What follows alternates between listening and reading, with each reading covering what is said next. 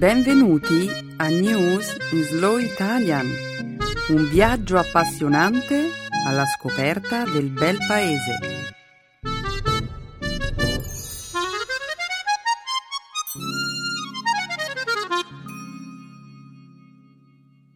Oggi è giovedì 5 dicembre 2013. Benvenuti a una nuova puntata del nostro programma settimanale News in Slow Italian. Un saluto a tutti i nostri ascoltatori. Ciao Emanuele. Ciao Benedetta. Ciao a tutti. Emanuele, hai già cominciato a fare gli acquisti di Natale? No, Benedetta, è ancora troppo presto. E poi quest'anno lo shopping natalizio sarà una passeggiata per me. Davvero? È la stessa cosa che ha detto Stefano la settimana scorsa. Ma perché dici che quest'anno sarà facile per te? Non è facile per nessuno. Io, di solito, passo giorni interi alla ricerca di regali perfetti per la mia famiglia e gli amici. Io ho in mente il regalo perfetto. Mmm, ci vuoi raccontare di che cosa si tratta? Non lo indovini? Quale regalo sarebbe divertente, intellettuale e di lunga durata? Mm, non ne ho idea. Un abbonamento a News in Slow Italian. Geniale. Avrei dovuto immaginarlo. E hai proprio ragione. È divertente, intellettuale, dura nel tempo e le persone a cui farai questo regalo si ricorderanno di te con affetto. Io ho sempre un sacco di idee brillanti. Non ne dubito. Ma ora diamo inizio al nostro programma.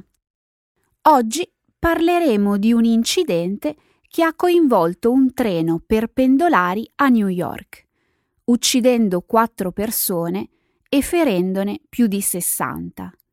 Della scomparsa in Messico di un camion carico di materiale radioattivo, di un processo svoltosi in Australia avente ad oggetto le alterazioni congenite legate al farmaco talidomide, infine, a concludere la puntata di oggi, commenteremo i risultati di un'indagine globale sull'istruzione che classifica gli studenti cinesi come i migliori del mondo.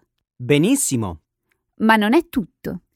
Apriremo la seconda parte del programma con una conversazione ricca di esempi sul tema grammaticale di questa settimana. Le forme combinate dei pronomi personali abbinate a verbi modali e riflessivi. Concluderemo poi la trasmissione con un dialogo che ci illustrerà il significato di un'espressione ampiamente diffusa nell'italiano parlato, prendere in giro. Oggi si preannuncia un'ottima trasmissione. Allora, se siamo tutti pronti, cominciamo. In alto il sipario.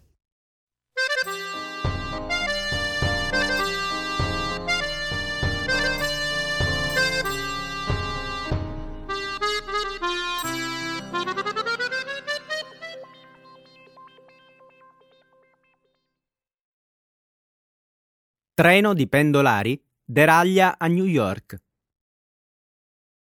Un treno di pendolari è uscito dai binari a New York nel primo mattino di domenica, uccidendo quattro persone e ferendone più di 60.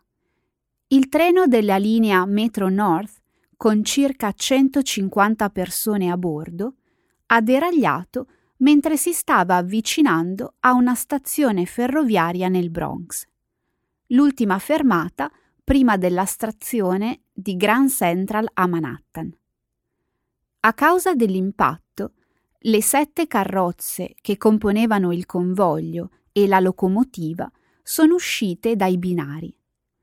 Nel corso della giornata di lunedì, le squadre di soccorso hanno sollevato le carrozze ricollocandole sui binari, consentendo alla polizia di stabilire che non c'erano altri corpi intrappolati tra i rottami. I dati preliminari provenienti dai registratori di bordo hanno indicato che il treno viaggiava a 82 miglia all'ora, mentre si avvicinava ad una curva in cui il limite massimo è di 30 miglia all'ora. I dati suggeriscono che i freni del treno si sarebbero attivati soltanto 5 secondi prima che la locomotiva si fermasse completamente in seguito allo schianto. La causa del deragliamento non è ancora stata determinata. Gli investigatori non hanno riscontrato nulla che faccia pensare a un problema ai freni. Sembra che i binari fossero in buone condizioni e il sistema di segnaletica funzionasse correttamente.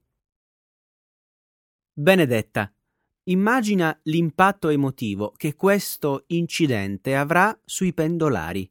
Con ogni probabilità la gente non si sentirà sicura a viaggiare su questa linea. E non si tratta di una linea ferroviaria isolata. La linea Metro North è un sistema ferroviario estremamente trafficato, utilizzato dai pendolari che vivono nell'area metropolitana di New York. Nemmeno io mi sentirei sicura a viaggiare sulla Metro North. Tutto sommato, questo è il secondo incidente ferroviario dell'anno. Il secondo incidente? Sì, Emanuele. C'è stato un altro incidente nel mese di luglio. Un treno merci aveva deragliato più o meno nello stesso luogo, danneggiando un tratto di rotaie lungo circa 1500 piedi, 1500 piedi, 457 metri, 457 metri. In quell'occasione, comunque, nessun passeggero era rimasto ferito. Ti sentiresti tranquillo viaggiando su questa linea? È stata riscontrata qualche anomalia nelle rotaie o nel treno? Secondo te è possibile che l'operatore del treno fosse al telefono o stesse mandando un messaggio al momento dello schianto? Non lo so. Te lo chiedo perché mi viene in mente il disastro ferroviario che ha avuto luogo qualche mese fa in Spagna. In quel caso il macchinista era al telefono con il personale ferroviario proprio quando il treno deragliò. Non lo so. Dovremo aspettare che si concludano le indagini.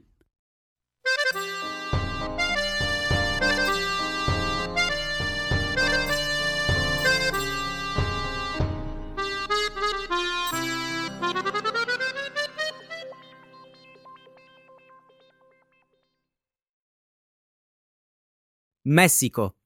Rubato un camion con pericoloso materiale radioattivo. L'Agenzia internazionale per l'energia atomica ha reso noto lo scorso mercoledì che è stato rubato in Messico un camion contenente materiale radioattivo potenzialmente molto pericoloso destinato a uso medico. Il camion trasportava un macchinario per la teleterapia contenente cobalto 60 da un ospedale nella città di Tijuana, nel nord del paese, verso un centro di stoccaggio per rifiuti radioattivi. Le autorità messicane hanno detto che il camion è stato rubato lunedì scorso nei pressi di Città del Messico. Quando il camion è stato rubato, la fonte di radioattività era adeguatamente schermata. La fonte, tuttavia, potrebbe essere estremamente pericolosa per gli esseri umani se fosse rimossa dalla schermatura o se venisse danneggiata, hanno spiegato le autorità. Ieri il materiale radioattivo è stato scoperto a soli due chilometri da dove il camion era stato rubato. La sorgente radioattiva è stata rimossa dal suo container e lasciata tra 500 e 700 metri dal camion. Le autorità credono che questo sia stato un furto non programmato andato male. il Messico ha allertato l'Agenzia internazionale per l'energia atomica in merito al furto, seguendo il protocollo internazionale prescritto per questo tipo di incidenti.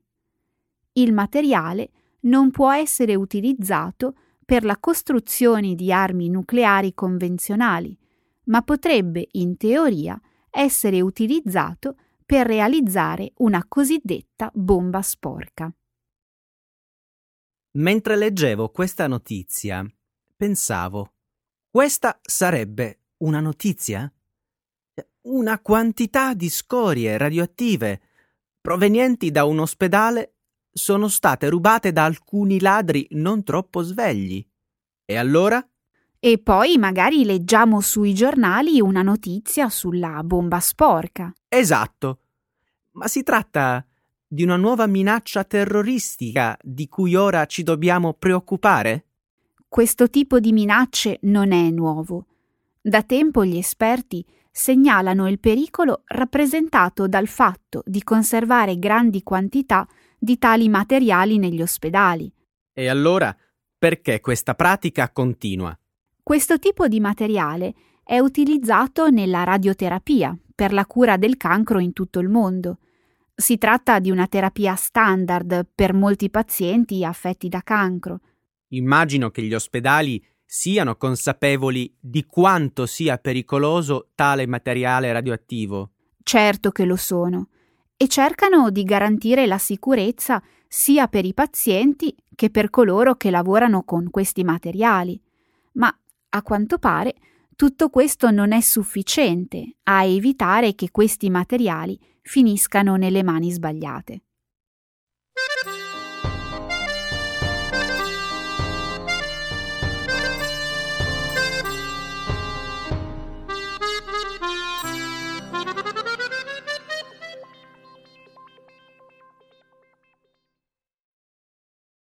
Si conclude in Australia il processo sulla talidomide.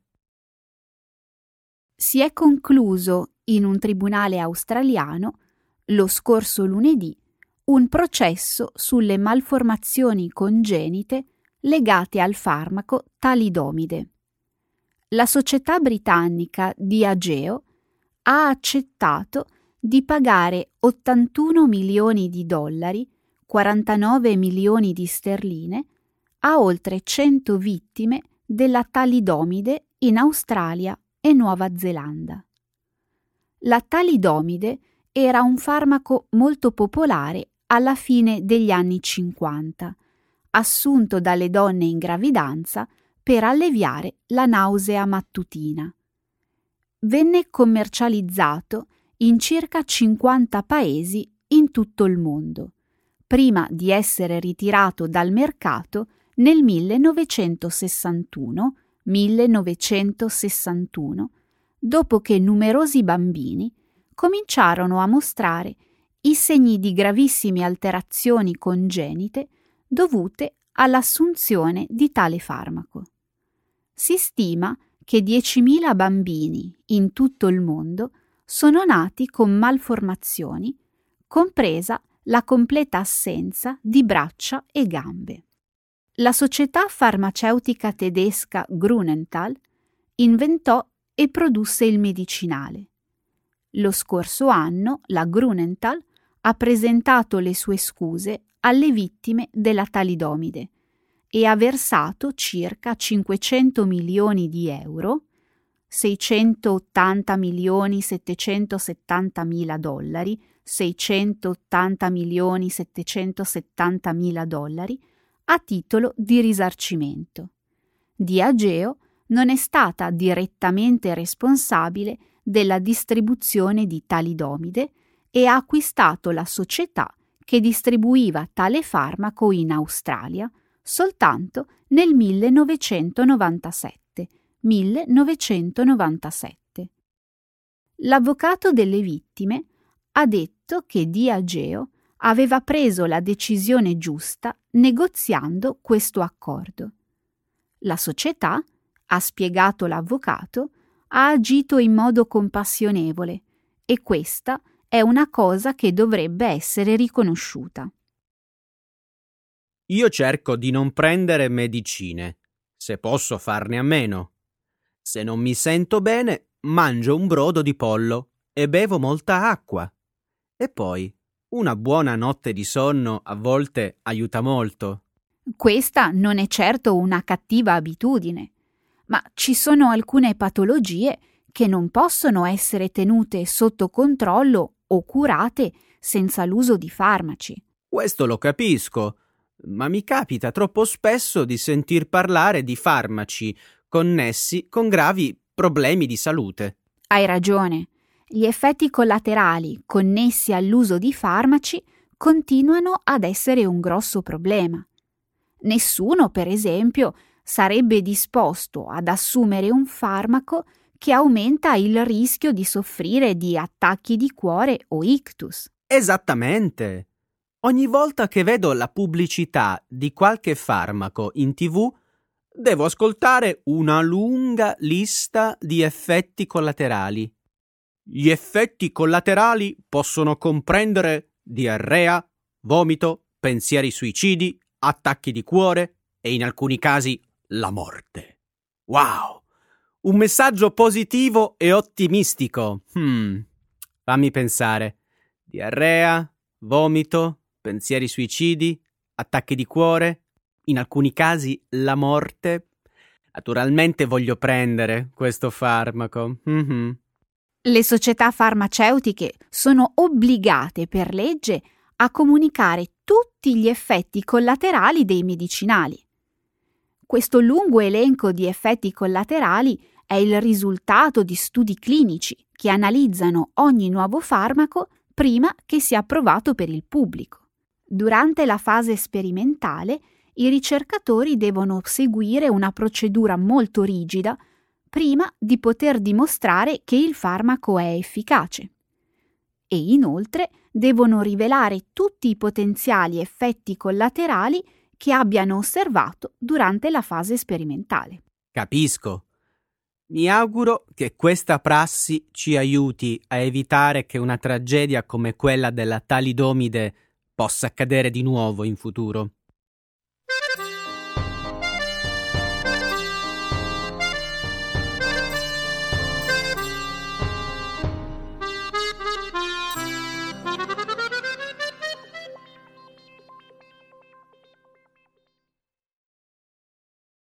Gli studenti cinesi guidano la classifica internazionale del livello di istruzione. Martedì scorso i risultati di un sondaggio globale sull'istruzione hanno evidenziato che gli studenti di Shanghai, in Cina, sono i migliori del mondo in tema di matematica, comprensione scritta e scienze. Complessivamente, i paesi dell'Asia orientale hanno ottenuto i migliori risultati, aggiudicandosi sette dei primi dieci posti in tutte e tre le materie. Gli studenti di Shanghai hanno dimostrato in tutte e tre le materie un livello di conoscenza e un insieme di competenze equivalenti ad almeno un ulteriore anno di scuola rispetto agli studenti negli Stati Uniti Germania e Regno Unito. La Finlandia occupa la posizione più alta rispetto a qualsiasi altro paese europeo, ottenendo il quinto posto nella scienza. È l'unico paese non asiatico che si sia collocato in uno dei primi cinque posti. Tra le migliori performance realizzate dai paesi anglofoni ci sono l'Irlanda, settimo classificato nella lettura, e il Canada, che si colloca al decimo posto per la scienza. Agli ultimi posti della classifica mondiale ci sono il Perù e l'Indonesia. Il divario tra i paesi al vertice della classifica e quelli che hanno segnato i punteggi più bassi è equivalente a sei anni di scuola. L'indagine forma parte dei test del Program for International Student Assessment, PISA, il programma per la valutazione internazionale degli studenti condotto dalla Organizzazione per la cooperazione e lo sviluppo economico. Nel 2012 più di 500.000 studenti di età compresa tra i 15 e i 16 anni, provenienti da 65 paesi, hanno affrontato questi test della durata di due ore. I test PISA vengono condotti ogni tre anni e sono diventati la classifica più influente a livello globale nella valutazione dell'istruzione internazionale. Io ho sempre odiato i test scolastici. Alcuni ragazzi, pur non essendo bravi a scuola, possono ottenere punteggi alti perché sono bravi a fare i test. È un'abilità che può essere migliorata con l'esercizio. Sono completamente d'accordo sul fatto che un alto punteggio nei test non dovrebbe essere il solo indicatore di un buon livello di istruzione. Esatto. Emanuele, secondo te, quali sono le caratteristiche di una buona scuola? Hmm. Una buona scuola è tale se gli studenti sono felici e si divertono a imparare. Un alto punteggio nei test non implica che i bambini stiano davvero imparando. Quindi tu proponi una nuova misura per valutare il rendimento scolastico, la felicità degli studenti. Sì, perché no?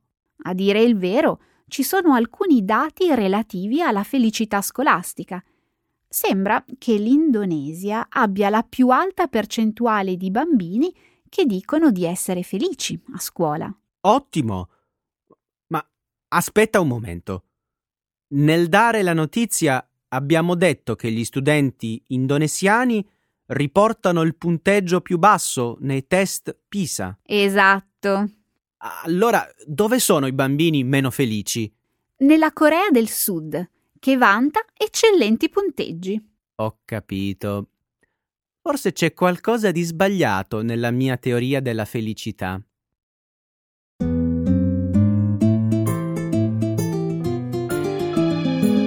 Adesso la grammatica.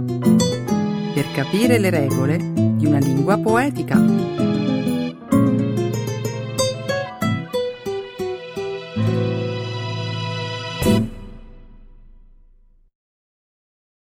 Combined personal pronouns with modal and reflexive verbs.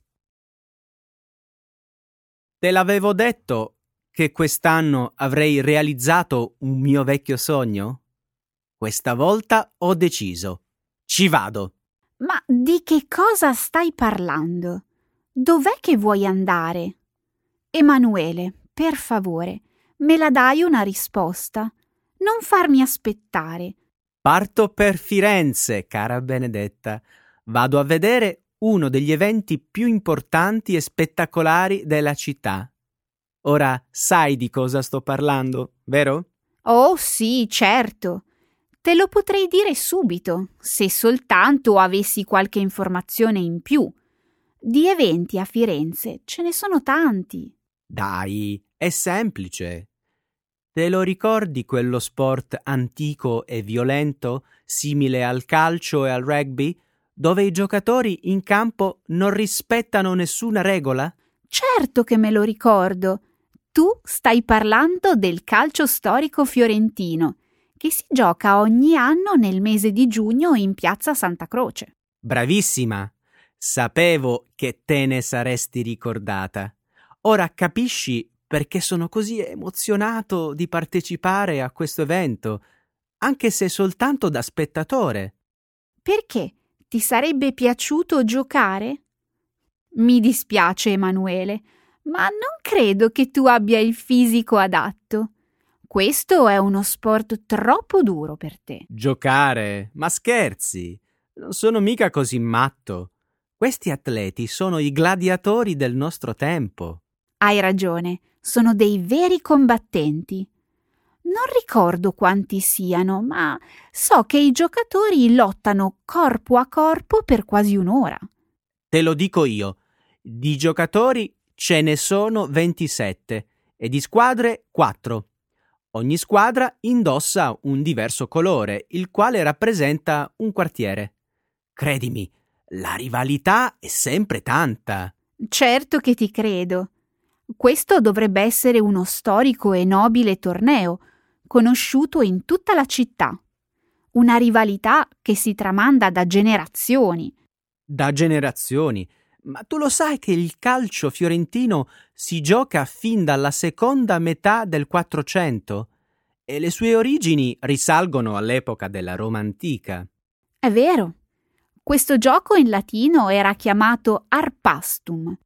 I legionari erano soliti praticare tale sport per tenersi in forma e allenarsi prima di scendere sul campo di battaglia. Questo non lo sapevo. Usare un gioco come forma di addestramento militare è geniale, anche perché richiede un grandissimo sforzo fisico e mentale. Esatto. Poi, nel Rinascimento, il calcio fiorentino divenne un gioco per gli aristocratici, che si sfidavano in lunghi ed estenuanti tornei. Magari fossero stati soltanto lunghi, erano pure molto violenti. Una volta segnati i primi punti, il gioco si faceva sempre più intenso e aggressivo. Tutto sommato, pare che il passare del tempo non abbia cambiato molto questa dinamica. Oggi gli atleti si sfidano con lo stesso spirito competitivo di una volta, non credi? Hai ragione. Le regole, i costumi, le parate, Piazza Santa Croce, tutto è rimasto assolutamente uguale al Rinascimento. Ecco le espressioni, un saggio di una cultura che ride e sa far vivere forti emozioni.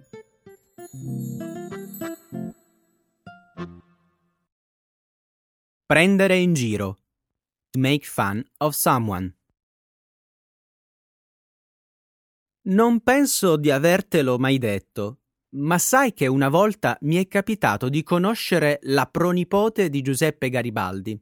Che mi venisse un colpo. Hai davvero conosciuto una discendente diretta di Garibaldi? Ne sei sicuro o mi stai prendendo in giro? Prenderti in giro? Mai. È stato un incontro fortuito. Era seduta accanto a me sull'aereo. Sai come accade in queste occasioni. Si fa amicizia e si comincia a parlare. Emanuele, non riesco a capire come tu abbia fatto a scoprire che quella signora era imparentata con Garibaldi. Te l'ha forse detto lei? No, l'ho indovinato io. Quando Anita mi ha detto il suo nome, io le ho risposto: Un nome importante il suo. È per caso imparentata con Garibaldi? Senti, a tutto posso credere, ma non che con questa pessima battuta tu abbia scoperto la sua identità. La probabilità di indovinare era bassissima. Te lo giuro, è successo davvero. Inoltre, lei sapeva così tante cose sulla vita del trisnonno Perdona il mio scetticismo, ma come fai ad esserne sicuro? Quella persona potrebbe anche averti preso in giro. Anch'io so molto sulla vita di Garibaldi. Sì, ma tu probabilmente conosci i fatti più importanti, quelli che si studiano sui libri di storia.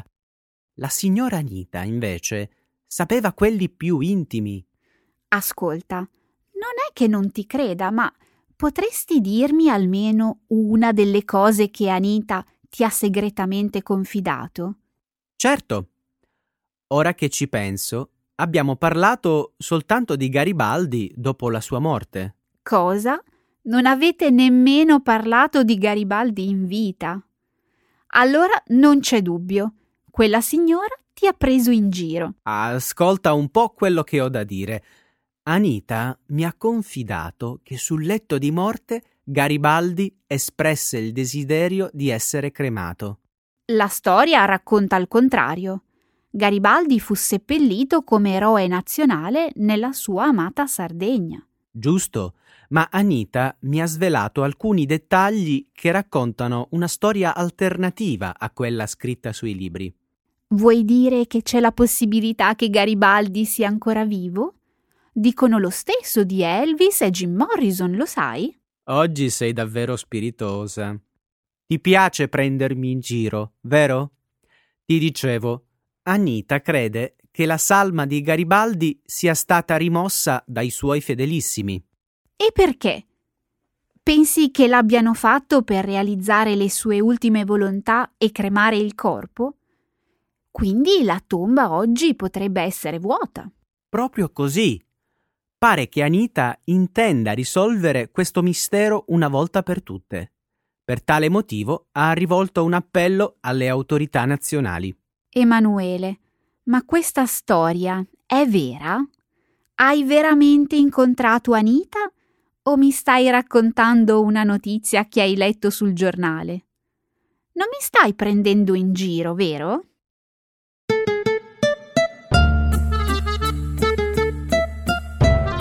Un saluto a tutti i nostri ascoltatori. Grazie per essere rimasti in nostra compagnia. Grazie a tutti. A proposito, Emanuele, io sono in partenza per l'Italia. Che invidia. Buon Natale. Salutami i tuoi. Certo, lo farò sicuramente. Buon Natale, Emanuele. Ci vediamo tra tre settimane. E noi ci vediamo settimana prossima con Stefano. Ciao a tutti. Ciao.